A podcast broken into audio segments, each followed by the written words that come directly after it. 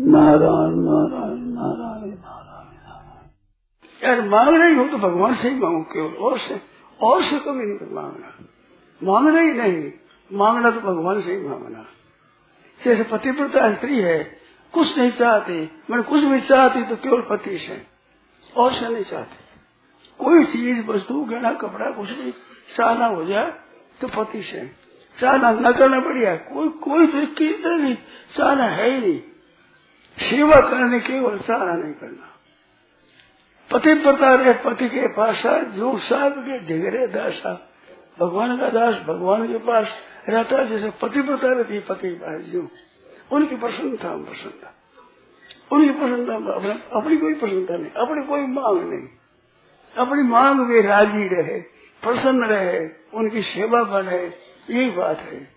मेरे कारण से अगर उनको दुख हो गया तो दुख बड़ा दुख होगा मन में। मेरे कारण से दुख नहीं हो कभी। मेरे दुख से भी उनको दुख नहीं होना चाहिए।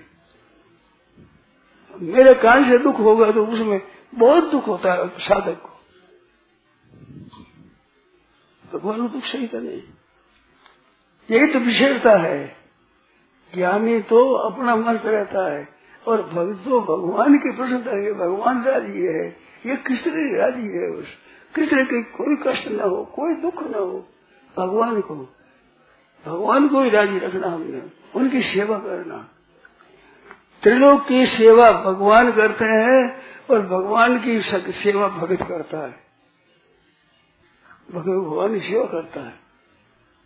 उन लाभ लगाता है, प्यार करता है, स्नेह करता है, अनुकूलता परिस्थिति कहता है। सहज सहज कई संत लोग तो ठाकुर जी पूजा करते कोई संत है कि महाराज मैं ठाकुर जी को आशीर्वाद दे दो। मैं लाला खुश रहे, आशीर्वाद दे दो। ये संतों का आशीर्वाद चाहते हमारा लाला खुश रहे, प्रसन्न रहे, ऐसी आशीर्वाद दे दो। बस वे खुश रहे, तत्सुख सुखित है ये ऊँचे दर्जे की भक्ति है। तत्सुख सुखित। उनके सुख में सुख है। और हमारा सुख कुछ नहीं अपना खुद को कोई सुख नहीं। खुद कोई मांग नहीं, कोई आवश्यकता नहीं, कोई ज़रूरत नहीं। केवल भगवान खुश रहे, प्रसन्न रहे, बस। इतनी और कोई मतलब नहीं। मिले, न मिले दर्जी, मर्ज़ी जो करे, खुश रहे, प्रसन्न रहे, बस। प्रेमियों की बात होती खास प्रेमी भगवान की मर्ज़ी में मर्ज़ी है। ये बहुत ऊँची चढ़ने चीज़ है। वे प्रसन्न रहे मैं जितना दुख पाऊँ, कष्ट पाऊँ तड़पती रहूँ भगवान घुस रहे बस ये बात है। मेरे तड़पन में कोई परवाह नहीं। उनको कष्ट नहीं होना चाहिए। ठाकुर जी को कष्ट नहीं होना चाहिए। ठाकुर जी प्रसन्न रहना चाहिए। ये भक्तों का भाव होता है।